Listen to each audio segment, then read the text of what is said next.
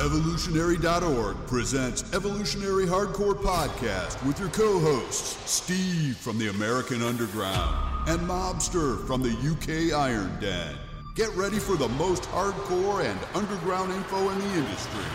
And here we go 10, 9, 8, 7, 6,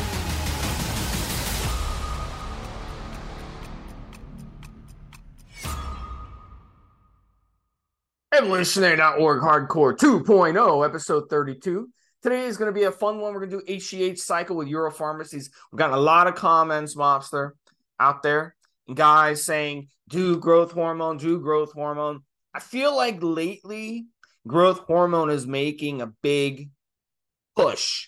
And a lot of people want to start using growth hormone. A lot of people like the anti aging properties. A lot of people like what it's capable of. It's definitely something that pro bodybuilders must use if they're going to compete against their peers. And it's something well, as you get older, our growth hormone, of course, drops quite rapidly, quicker than testosterone drops. And growth hormone, you know, we need it um, to help with recovery, help with sleep, help with, with losing fat, and a lot of other good stuff out there. So, human growth hormone, HGH, it's a peptide. It's a peptide hormone and it stimulates growth on the cellular level. It's a protein which has endocrine functions in living animals and is synthesized in cells from amino acids. Bodies produce it. And as we get older, our bodies produce much less.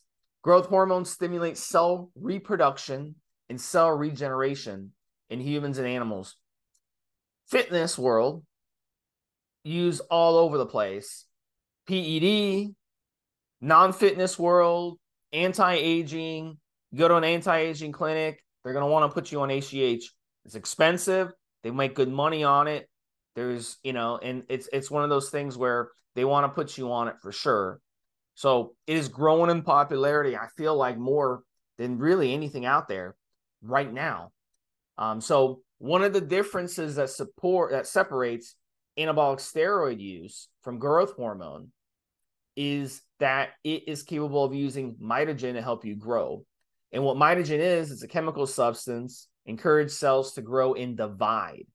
So one cell Mobster can turn into two cells and so on. Anabolic steroids, that doesn't happen. Anabolic steroids, you grow the cell, but you don't split it and grow it. This is why professional bodybuilders are now 300 pounds. And back in the 70s, they were 195, 200 pounds that was that's one of the big factors in that. Anabolic steroids, they specifically work on a principle that increase testosterone and decrease cortisol levels, binding to SHBG, stuff like that, to allow muscle growth. But human growth hormone actually splits the cell. So completely different. If you compare, for example, Frank Zane of the 70s to Markus Ruhl, your boy of the 2000s, and you look at them, Marcus, he's on HGH, Frank Zane, not on HGH. You see the physique difference. It's like basically uh, man versus boy. If you look at a side by side comparison, Mobster, why don't you touch on that a bit? Right. So cell splitting is so-called hyperplasia, Steve, and there's actually an argument that goes against what you just said. But I will say that what Steve said is mostly true.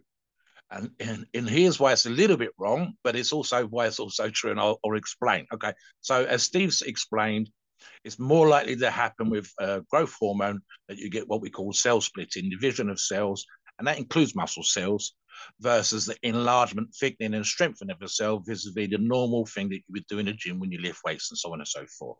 Hyperplasia, which is the multiplication of cells via cell splitting, into the same space. So, for example, Steve, a thousand muscle fibers becomes 1,100 because of what you did. The, the issue, Steve, is that the kind of training that produces hyperplasia is unfucking believably difficult to reproduce in human beings. And off the top of my head, and this is completely a memory thing, guys, so if I'm wrong, feel free to look up the science and tell me why.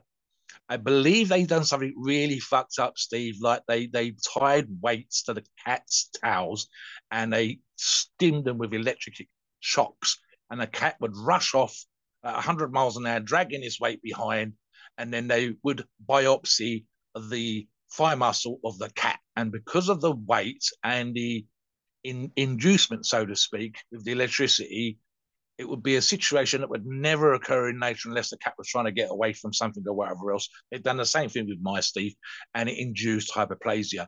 So the, the, the way that that would happen in the gym would be practically non-existent, Steve. You'd have to be doing absolutely crazy amount of reps with a weight that would kill most people for one or two reps. And you would literally be looking to get the muscle to come off the bone. Maybe Tom Platz back in the day, but otherwise it doesn't happen. There is an issue, and we will talk about side effects of growth hormone with other effects of growth hormone on, on, on cells, etc., etc. So there's a lot of stuff out there. As to why it's becoming more popular, Steve, we're all we're all looking for an edge. And as you know, and because both of us have been around the game a long time, and I certainly have, it's one of those things that we say, okay, it falls out of popularity because of misuse and because people overdose, because their, their diets are shit and so on and so forth. And then they'll see someone that runs it properly, effectively, with the diet, with the cardio, with everything on point, and they go, ha ha.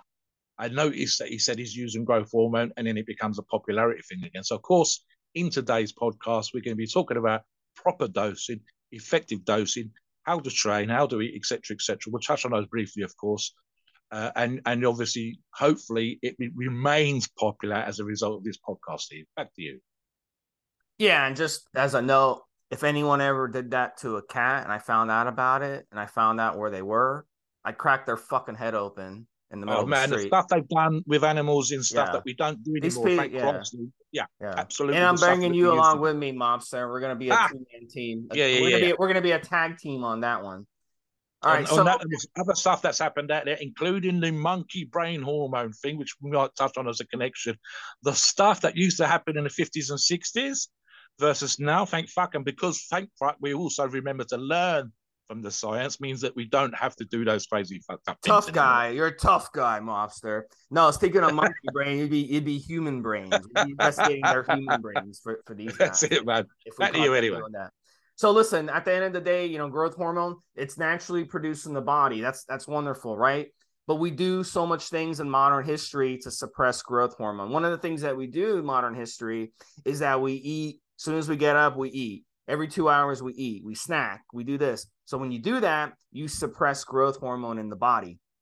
So we know with fasting, when you fast long periods of time, your growth hormone increases for five straight days. So if you fast for five days, your growth hormone will skyrocket to the highest level it's ever been.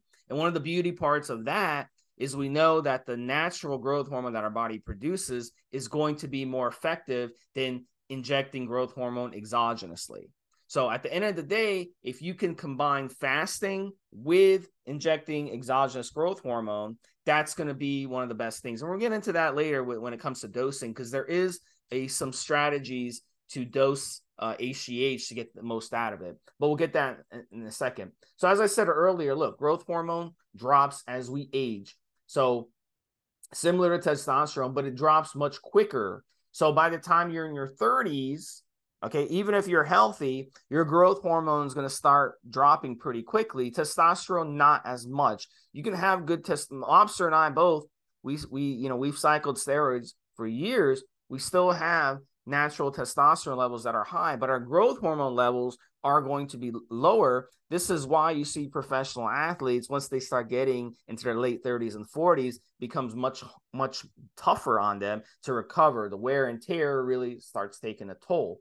So, look, at the end of the day, you know, it's all going to be dependent on so many different factors, just like testosterone. It's going to be your genetics, your lifestyle, your environment. If you grew up next to a coal plant, if you grew up next to a polluted lake or polluted stream, of course, your growth hormone is going to be lower than someone who grew up on a on an organic ranch eating not, nothing but fresh, you know, fresh meats and fresh fruits and vegetables nonstop.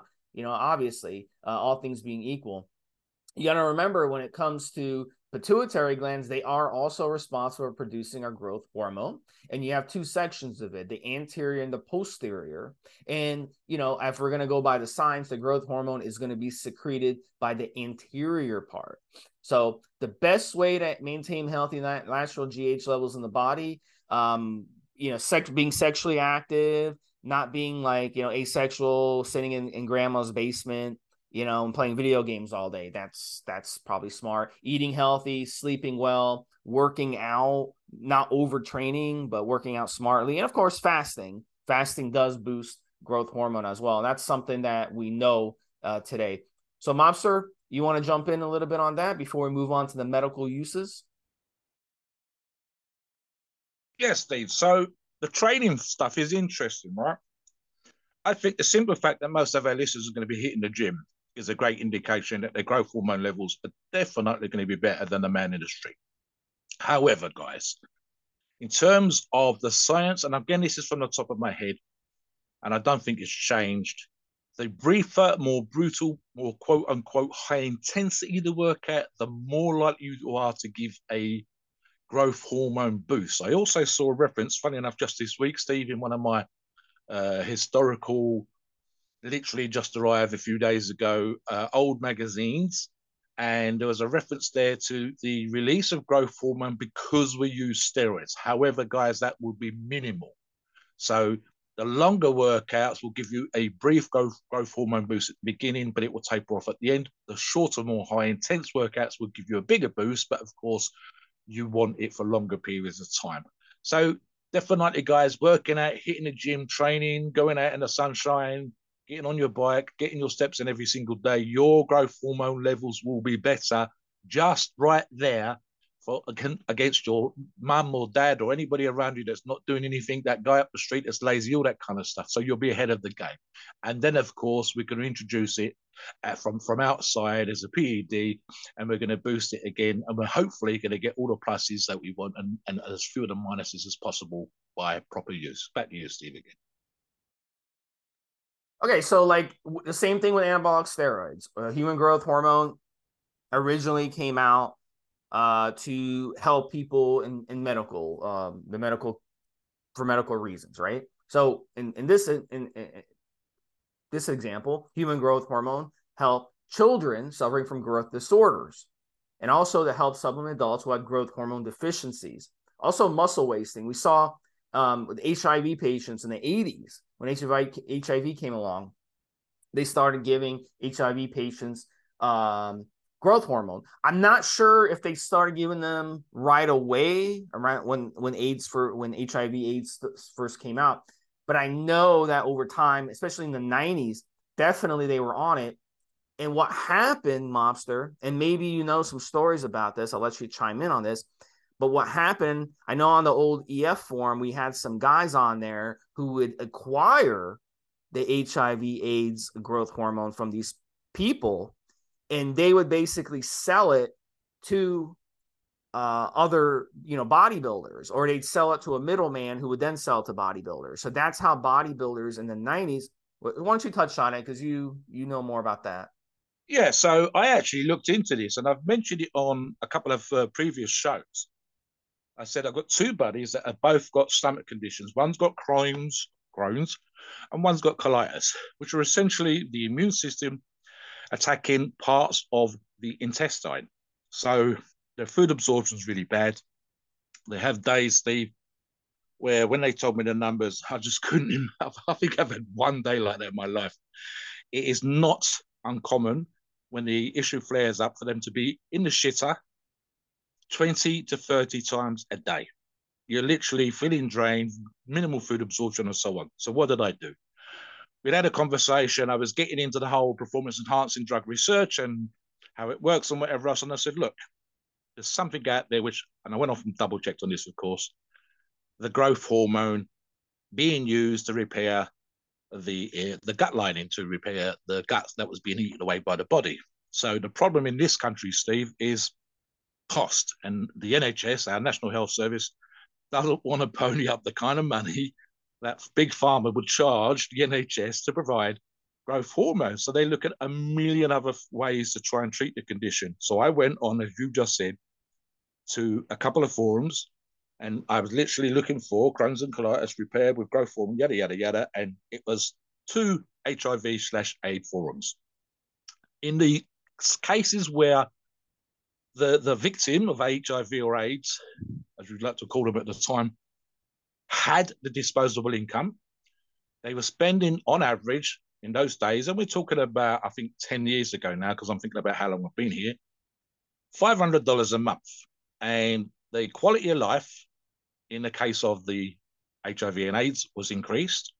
And the quality of life, in the case of the side effect for us, the boost in the Crohn's and colitis for my two buddies, was also improved.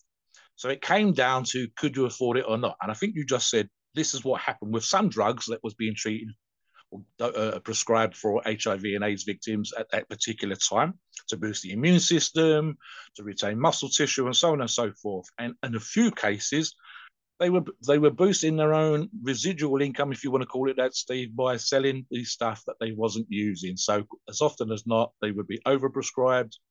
Uh, uh, you know, and if they were, especially if they were paying for it privately, and there was sufficient sometimes at the end of the month that they could sell it onto buddies. And of course, the the science behind that, the thought process behind that, in terms of the reason why they were being prescribed that in the first place, become of interest to bodybuilders. So if you haven't got any a suppressed immune system, you haven't got a condition that's attacking a part of your body, and in this case, the intestine, if you're increasing your body's ability to retain muscle tissue, that's when we become, as we say here, Steve, all ears. And we, we are very interested in that because if we're otherwise healthy and we can retain more muscle tissue, and we can have a better gut and we're going to absorb more nutrient, good nutrition, then that's definitely of interest. The same thing will be the case for the nutrition that the guys were using and so on and so forth. And and there are other things we of course know about the benefits for fat loss, uh, skin repair, injury, and so on and so forth. So all of those things, and that kind of I, won't call it a pseudoscience, but it was science for something else that the bodybuilder didn't have. But he could see that there was a benefit if he was healthy by doing what they were doing. And that's how, as you say, some of them were selling on surplus products. And there was the way that it came in. There's other history, of course, in the background, way, way back in the day. And I, we, we joked with it earlier on with regards to how it first came into people's hands and where it was originally sourced and the science behind the production of it and so on and so forth. But that's very much not the case now, guys. So we can touch on that in the history, Steve, but as you know, in the in the modern times, it's no longer required to be produced in that particular way. But obviously, again, the experiments they did back in the day just to get hold of growth hormone are absolutely crazy. And again, the sources that people needed to use, like the HIV and the AIDS victims, was how we used to get it, but that's not how we get it anymore. So yeah, back to you again. All right, so let's get into uh, you know, buying HGH. So when you buy HGH, it's going to usually come in a kit. Um, in a lot of sources now, also they have pens. But in this case, with Euro pharmacies, theirs is going to come in a kit. It's going to be in powder form. Um, the stuff isn't isn't cheap. It's not cheap like using testosterone. So a month's worth of HGH is going to be uh two, three, sometimes four times more expensive than a month's worth of testosterone, and that's normal. This stuff isn't isn't cheap for a reason. Um, so there's a lot of HGH kits out there. You want to make sure that when you get it, you're getting that Urotropin um, from Euro pharmacies. In, in that case, you know that you're getting the legit uh, Euro pharmacies HGH because HGH is, is faked quite a bit. And you want to make sure that you're always getting the correct stuff. So Euro pharmacies, they also have them in vials. You can buy the vial and I can um I can pull that up right now. Um, and we'll touch on this again toward toward the end. But they also have the Urotropin 40 IU vial, and it's 13.3 milligrams. So they have the kit, and you can buy them per vial as well. So they have two options for you in this particular situation. So you're covered with Euro pharmacies. Now you want to make sure that with HGH2, you're you're patient with HGH because it can take a while. And again, we're going to get into that when we talk about cycling and stacking it but I wanted to get the benefits of bodybuilding.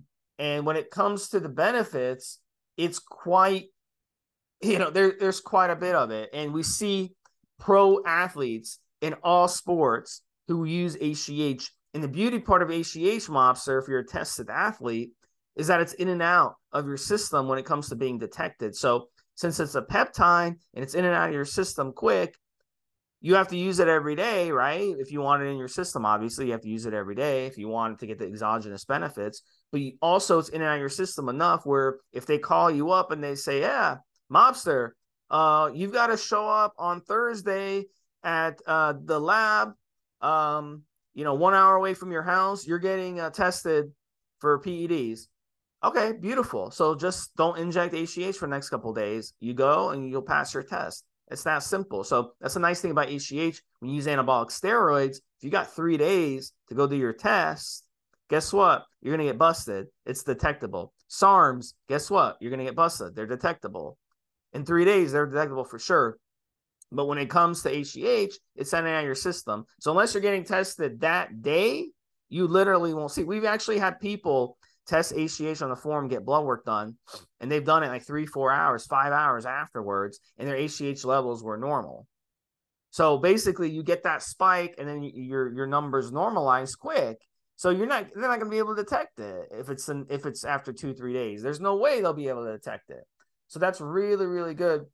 Um, it's it's it's really really good in that situation. So here's the benefits to to bodybuilding, and and I'll let you um do do the second half, mobster. But faster recovery, and what that means is when you go work out or you're an athlete and you pound yourself in the game or you pound yourself in the gym or you pound yourself, you know, you're you're you're you're a power lifter and you're doing heavy ass weight, you're going to recover quicker from that. You're going to be able to hit it again in a shorter amount of time, half the amount of time. Um, cholesterol levels improve. It's, it's good for your heart health. If you've got low HGH initially, and you run the proper amount of HGH, it's good for your heart, not if you overdose. Increasing endurance and performance in the gym.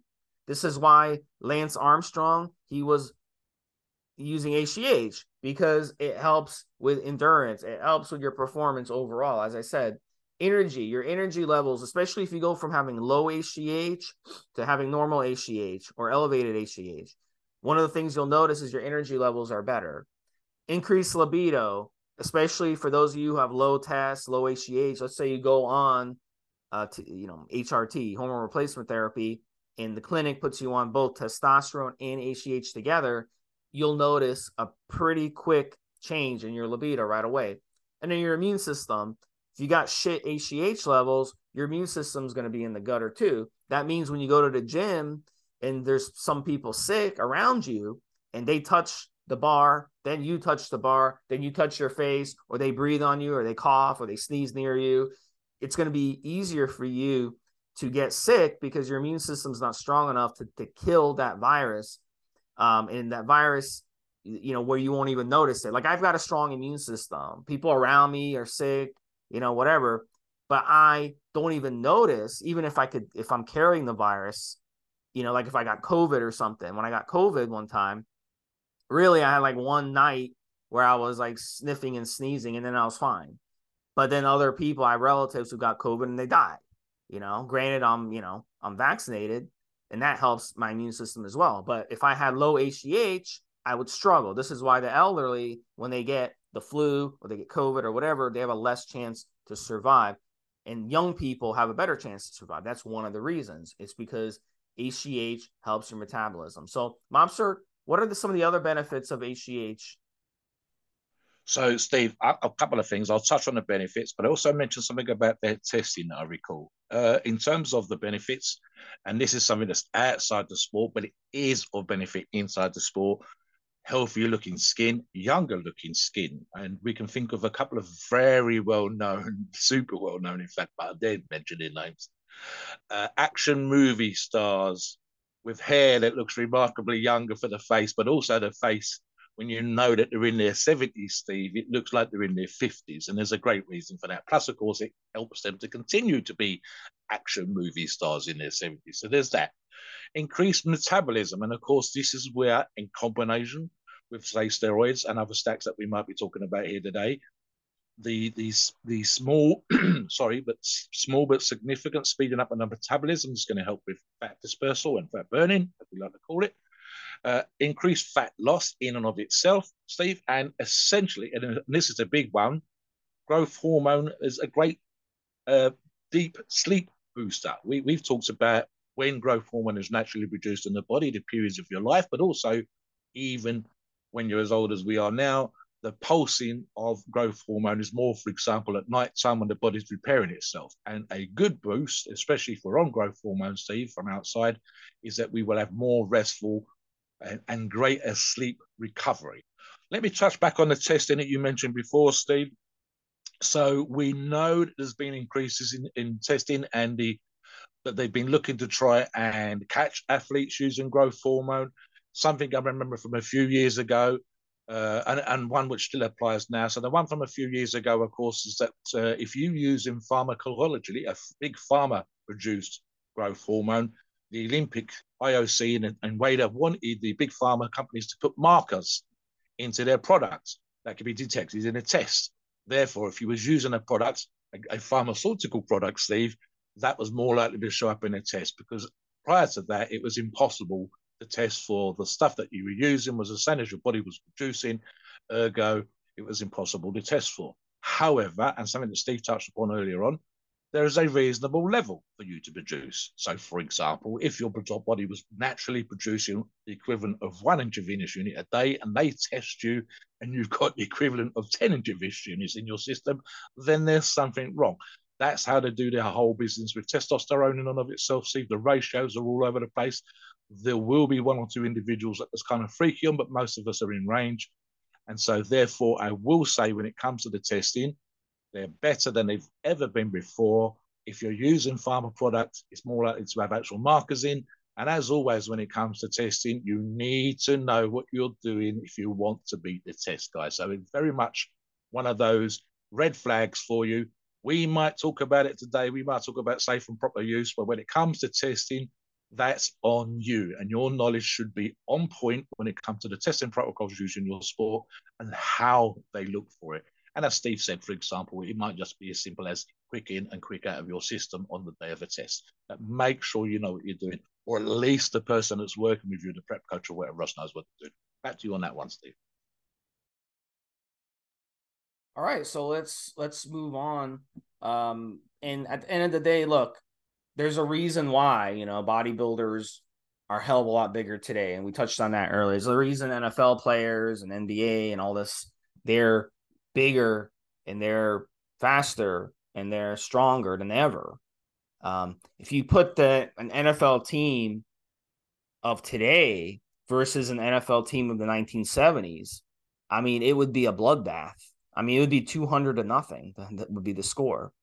NBA team, NHL team, anything, any any sport. And one of the reasons why is, you know, we've evolved when it comes to nutrition and training and all this other stuff. But also one of the, also it's because of HGH and human growth hormone is very very important to give you that edge over your opponent.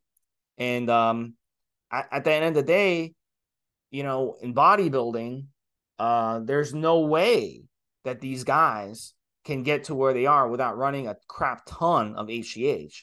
So, and if you're an average Joe, which obviously most of you are out there, HGH, especially as you get older, can really, really make the difference. So Euro pharmacy's HGH is a really, really good option for you to try. Try it for yourself, and then you can kind of see the the benefits in there um, of it.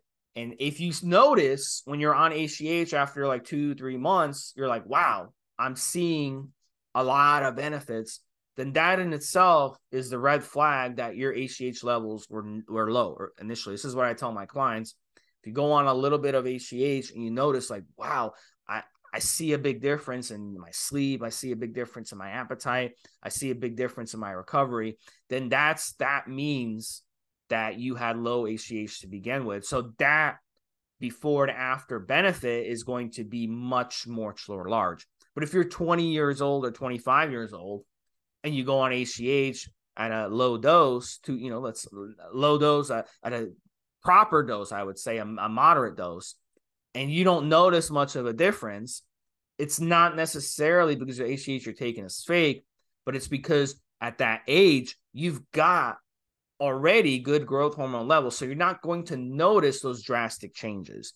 You see, so this is why younger guys, HGH is really a it's not really beneficial for you. You're not going to see as much benefits as someone who's in their 50s or 60s or something, or an athlete that's in their 30s or 40s.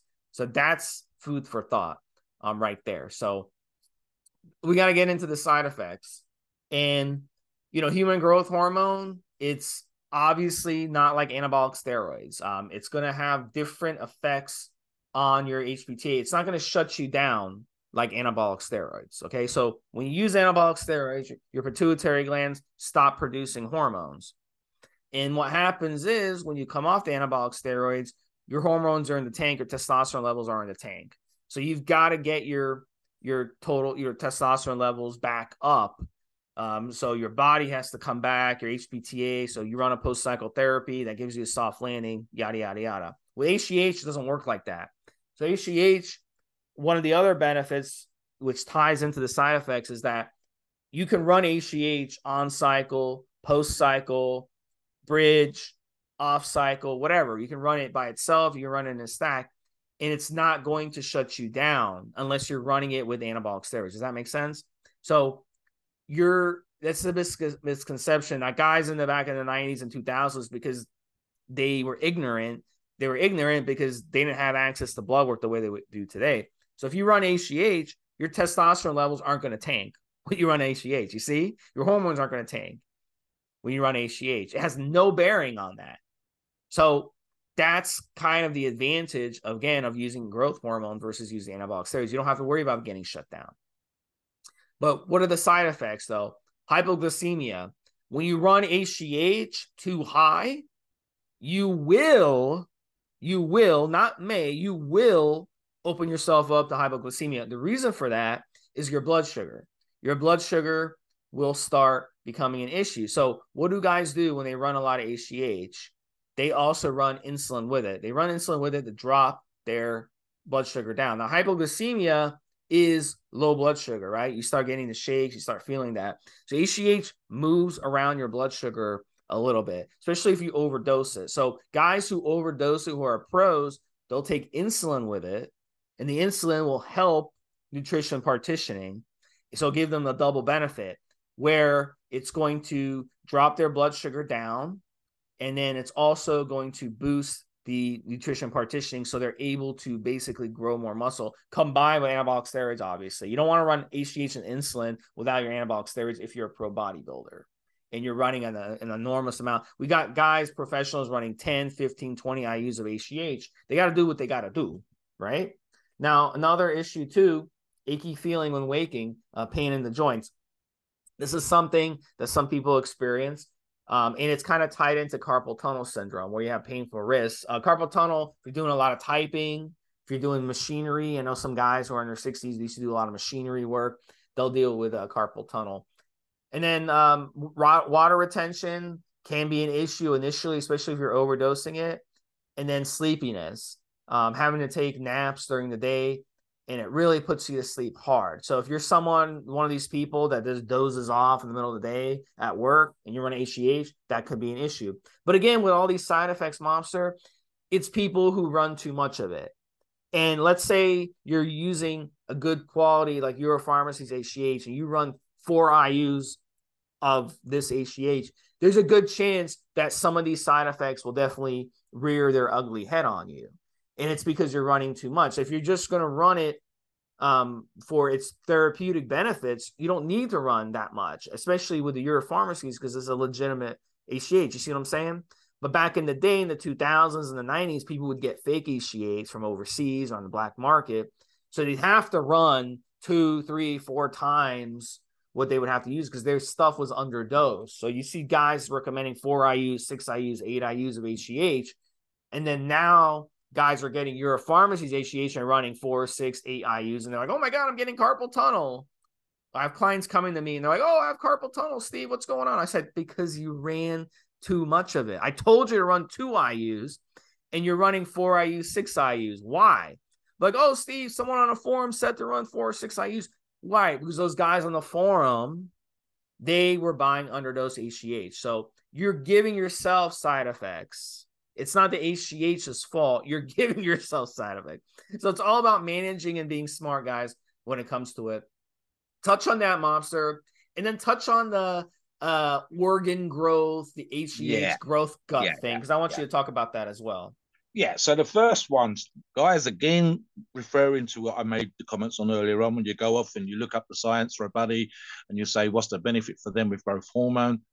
Same thing when it comes to carpal tunnel and the side effects, right? So it is too easy, and it's another reason why we do this podcast, of course, Steve, to give the kind of advice where more is better and more is better, so therefore I'll double what was better, and so on and so forth. That is way too easy. And one of the suggestions I've actually made in this regard, and I'm talking about local suppliers as much as anything else, Steve, but I've actually made the comment in that regards do not take advice from the person that's selling you drugs.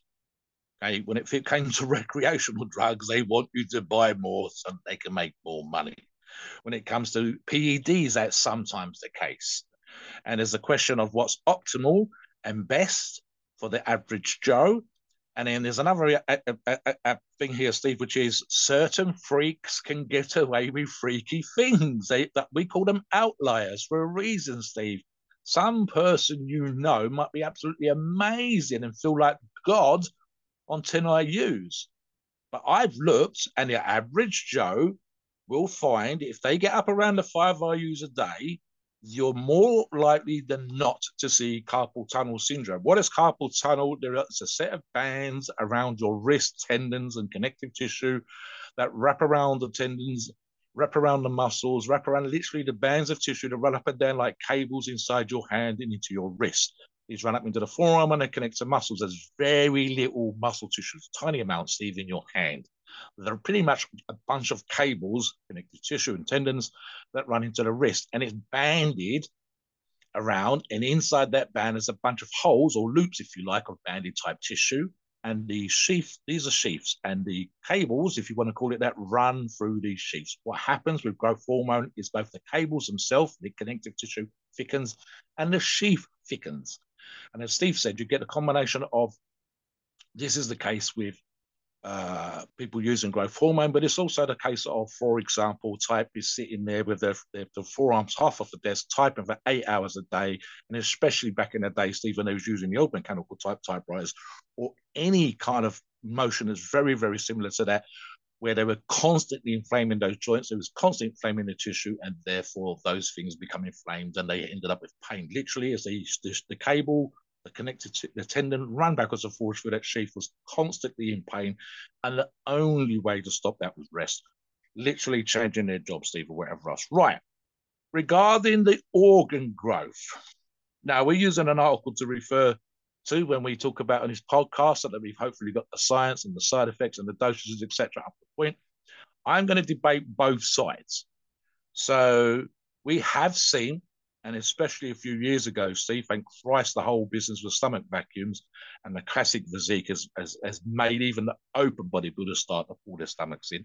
But what was happening, Steve, and I'm thinking even with Ronnie Coleman and others, they were getting big, and I'm talking about mega big 250, 260, close to 300 pounds on stage. And there were a bunch of photographs, which have always been available, Steve. The, the, the person relaxing between poses has always been there, but it became more prevalent. So what you started to see was video clips and photographs of people relaxing between poses, and and as we say here, Steve, and in America, letting it all hang out, and to the point where they look pregnant, and it actually got a name. Bless him, Dave Palumbo. The name became Palumboism, which was where he was ripped to fuck, vascular as all hell, freaky quads, freaky back, freaky calves, etc., etc., and a six pack but it looked like he was pregnant. And he had so much mass on his frame that it just looked, it literally, there was, there was organ growth, literally the gut and intestines were pushing out. Now, the, the, the, the, the anti-argument is, and I'll use Dave Palumbo again as this argument, Stephen, I said this on the forums a bunch of times. If Ronnie Coleman, if Dave Palumbo and all the rest of those guys that had those big guts 10 years ago were affected by a growth hormone, why don't they have after they retired the same big guts. They didn't have operations to reduce the size of their intestines. They didn't have organs shrunk by some sort of medical operation. The problem was a combination of factors. It was definitely use of growth hormone. Uh, there was definitely the sheer volume of food, the sheer amount of weights they were using. And again, Ron is a great example, Steve. If, and I'm a good example. If you put hundreds of pounds on my shoulder, my stomach pushes out against my belt, and my belt is only four inches wide, so my stomach goes above my belt. This is called a power belly. The problem is, it's not what you want to see on stage. And thank Christ, we started to see way more vacuums and the classic physique and even the beach body type physiques, etc., rear and become bigger in the sport. And this has encouraged even open class bodybuilders to reduce the stupid amounts of food that they were eating, Steve, of 700 grams of protein, to reduce from, and you and I have talked about this before, the six, seven, eight, nine, ten meals a day, and all this kind of stuff that was pushing on it. But yeah, there's definitely be an argument to be made. I will touch upon on, on the organ growth thing again, and we've touched on this as a side effect as well in terms of cell growth. Right. So when we're talking about organ growth, guys, we're talking about every organ and every muscle. And the number one people thing that people forget when it comes to this kind of stuff is your heart is an organ and a muscle. Now it's not unusual for athletes doing absolutely crazy stuff, whether it's running a marathon or squatting a thousand pounds or whatever else, to stress the heart muscle. And the heart muscle responds by either getting bigger, bigger, thicker walls, or growing and pushing up against the rib cage and causing arrhythmia and so on and so forth. Now, at the same time, if you use high levels, non-sensible doses of growth hormone, you're pushing the chances of this happening. And it, as I say, it's not an attractive look with the stomach sticking out, and it's not a healthy thing to push the organs in that particular way. And then hope, fingers crossed, Steve, that it all shrinks back down to kind of normal and isn't covered in scar tissue, isn't overly stressed, you haven't knocked 10 years off your life, and so on and so forth. It's another reason why we 100% want you to use stuff absolutely properly. But guys, trust me on this particular one, when it comes to the, the, the growth hormone gut, literally just Google GH gut or growth hormone gut, you're going to see a bunch of crazy pictures of people that are immensely vascular and super shredded and all the rest of it. And it just looks like there are six months or eight months gone, Steve. Into the third trimester, into the trimester, there's a baby coming, and it, it kind of looks like something like I have a Ninja Circle movie or whatever else. So, yeah, it is not an attractive look. The last one, when it comes to side effects, and this is a specific point of the article that we're going to attach to this podcast, is the potential for an increase in cancer. And cancer cells are cells the same as all the other cells in your body. They're just doing fucked up things instead of what they're meant to be doing, like, you know, eyes and lungs and skin and whatever else. The problem with growth hormone is it affects, again, all cells in the body. And we want the positive effects. We don't want any of the negative effects. But there's a good argument. And I'm going to actually say that there's a suggestion in the article, Steve. I'll read this particular line. They, although there may not be a concrete evidence to show this, we are taking educated guesses as to whether or not there's an effect on the body. Uh, and it's one of those things, it's like you have an insurance policy, but you don't want the house to burn down. I don't want to risk the issue of cancer, and exactly, especially so if there's cancer prevalent in your genetic history, if it's through the family, and you are therefore rolling the dice by pushing the amounts. And again, like I said, we're going to talk about the benefits as we already have, but with low dosages effective dosages rather than high dosages. And if there's a chance with the lower dosages, we're going to minimize it rather than go out and talk about 10, 20, 30, 40 IUs a day and, and, and, and much, much higher chance of finding out just how bad it is if there's a possibility of cancer. So yeah, that would definitely be one that I'd want to avoid. We've talked about other particular drugs. I won't say that growth hormone is a dangerous drug in and of itself because there are far, far worse options out there, but it's one of the potential risks that you of Steve and I don't want to sort of say, yeah, don't worry about it, guys, it's no big deal, etc. When we're doing this podcast, we have to always at the back of our mind is safe and proper use and safe and proper effective dosages. What do you think, Steve? Yeah, and uh, you know, I just really quick, I want to touch on the the HGH gut thing. I, I think it's I think it's a it could be a combination of things, mobster, and it's just a culmination of you know uh, abuse, you know, among among pro bodybuilders. But I also think like you're seeing like men walking around in public. You don't see it because you're in Britain, but in America, you know, go to Walmart or go to somewhere like that, you know, that that has uh, a large male, middle age uh, male demographic. Oh, we see, we see it here, Steve. There's fo- football. You know what I'm talking about? Match. Yeah, well, yeah. Guys, their shirt.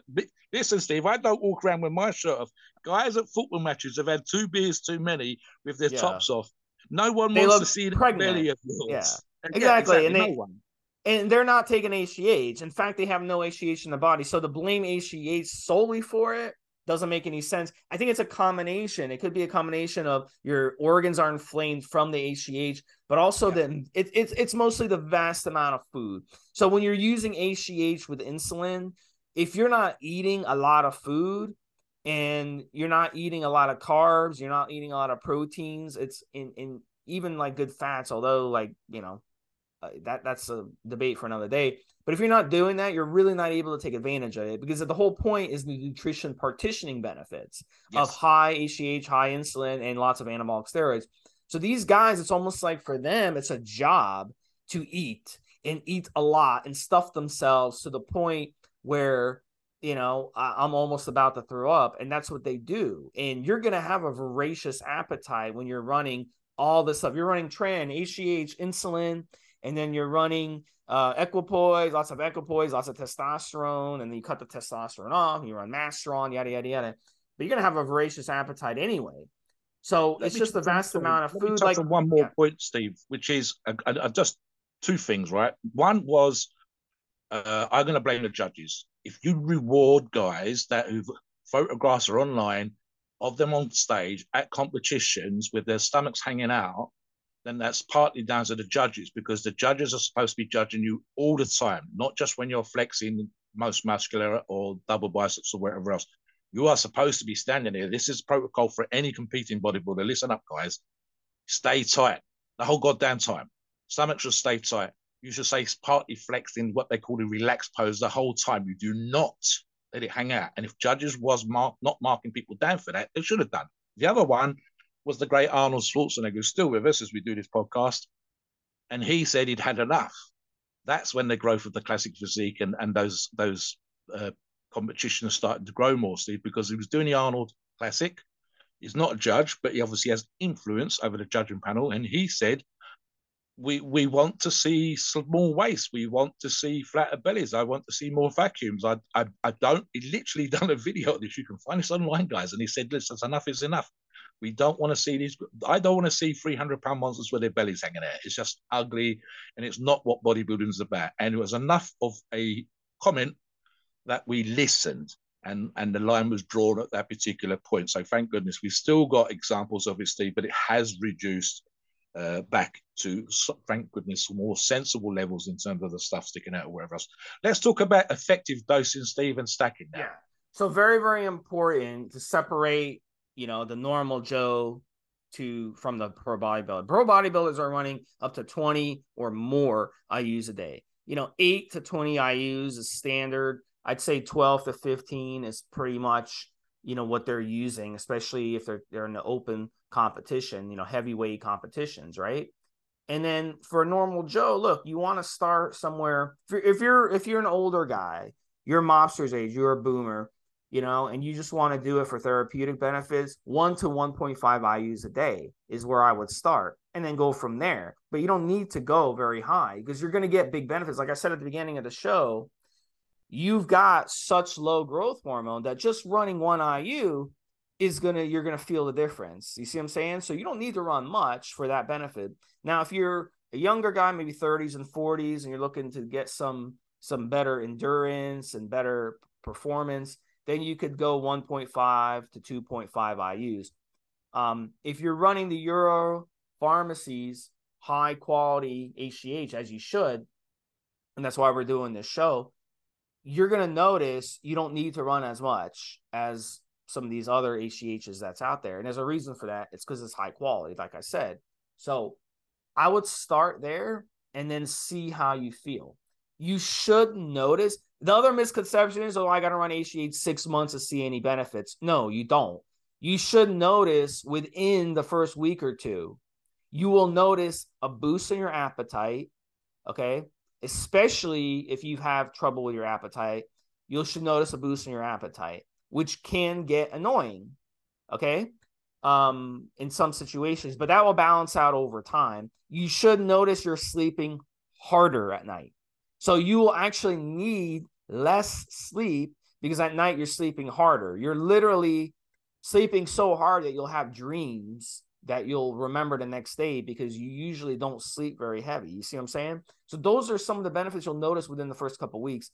And then over time, if you're looking for the fat loss benefits, you got to give it like two, three months. And you got to do do a better job with your diet if you're going to start seeing that. So over the few next few months, you'll start seeing the benefits culminate over time. But to say, yeah, you got to run it at least six months or a year to see anything, that's just not true.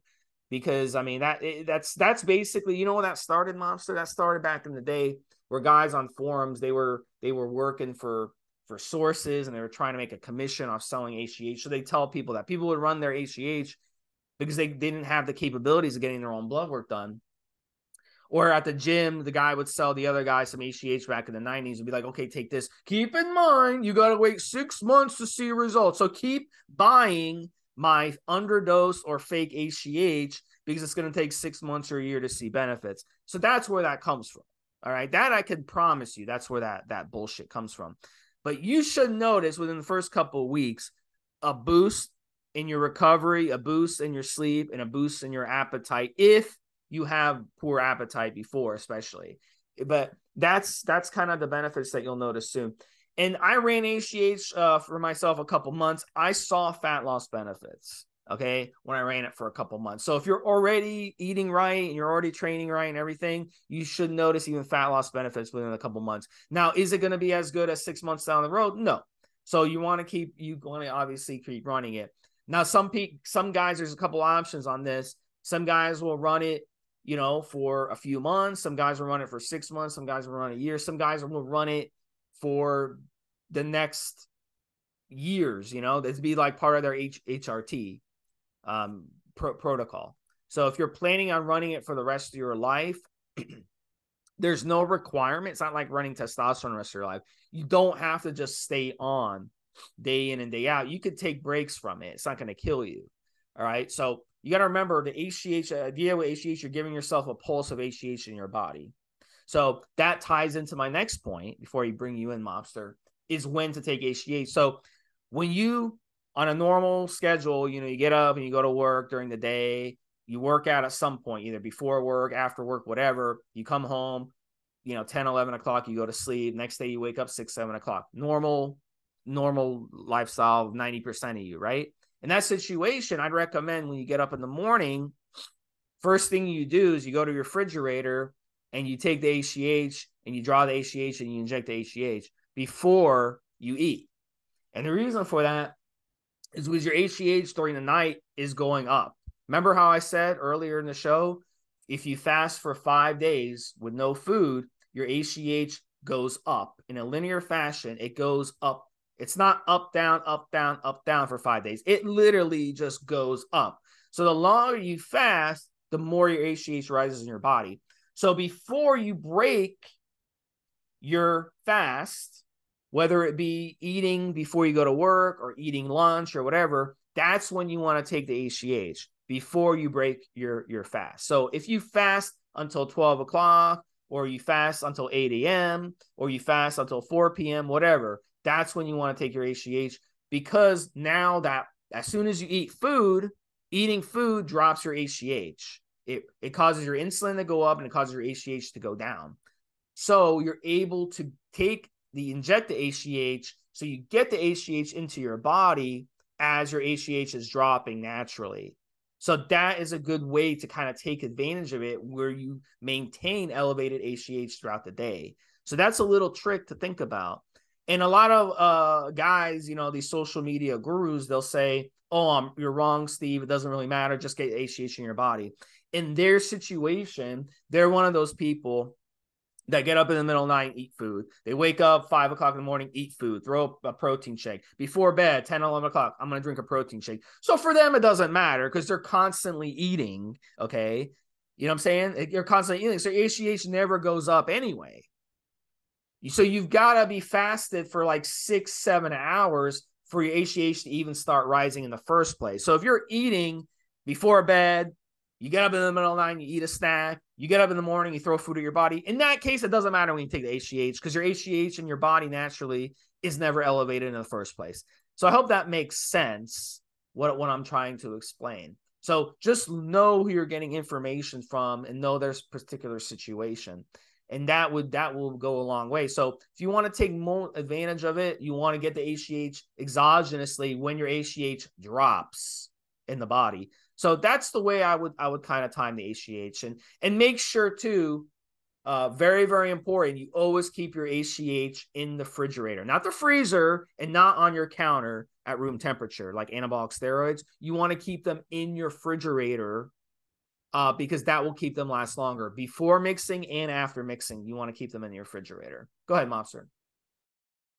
Yeah, so here's what I was thinking, Steve, and I'll touch on what you just finished off as well. So it comes down to how and why you're using it. For example, Steve, we talked about how the sleepers improved. So there might be an argument to be made if that was an issue, and this is what you was using growth hormone for, and there are, of course, many other options to help you with that. I would take it at night time. If it was for bodybuilding purposes and I wanted a lean, muscular physique and I wanted growth hormone to help you with it, I would certainly take it, as Steve said in the morning. If I was doing it for training purposes, if I was doing it because I wanted my skin to look better, there are different protocols. They're not hugely different, but they might be just sufficiently different that you make sure that when you are using it, you use it in a particular way for that aim. As a great example, Stephen, it just occurred to me while you were talking.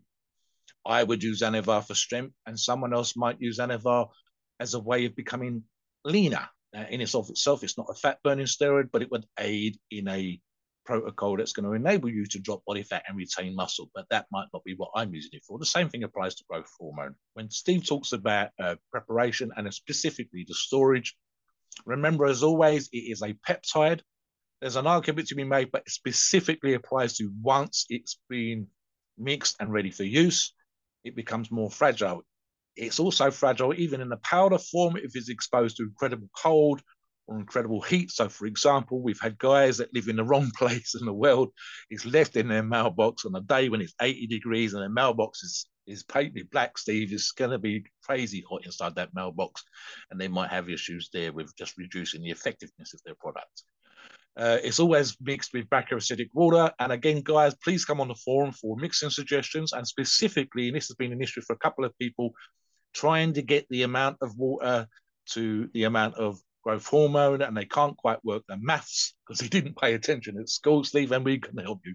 There are even, I believe, calculators online to assist you with that. But please come on the forum and we'll direct you in the right particular place. So, with all of those kind of things, Steve, yeah, as I say, an, an incredibly successful drug in the performance enhancing arena, used, as Steve says, by very, very high end athletes uh, and we're talking about the biggest sports you can possibly think of, is extended their time in the game and their ability to recover from injuries and stay on the pitch and stay on the field. And as I said earlier on, stay in movies, Steve. Uh, and so it's been unbelievably successful in that regards. Male and female movie stars, models, and so on and so forth. Politicians, Steve, wishing to stay looking younger, more effective, more powerful in that particular regards. And I'm actually thinking of a very big Russian name in that particular way. As well as obviously we talk about testosterone. And of course, when we're talking about these protocols, the combination, very rarely used singularly, like Steve said, with insulin. We're talking about testosterone, of course, and all these other things. Remember the combination, as Steve says, sometimes the synergy of those particular products and hormones and, and other bits and pieces that we use to get better for stage, to get better for the beach. It's everything in combination, Steve. So again, come on the forums. Don't just ask about growth hormone if you're using something else. Let us know what else you're doing. But especially, we're looking, as always, Steve, for feedback. We want to know how you've used it, how it's worked for you, was it effective? And yeah, again, feedback as always is super, super important. Hopefully, you you you you got some information from us, guys. If there's anything you missed, you let us know in the comment section again. Please note we are not doctors, and the opinions are ours, is our view and based on our experience and views on the topic. Our podcast are for informational purposes and entertainment only, the freedom of speech and the First Amendment.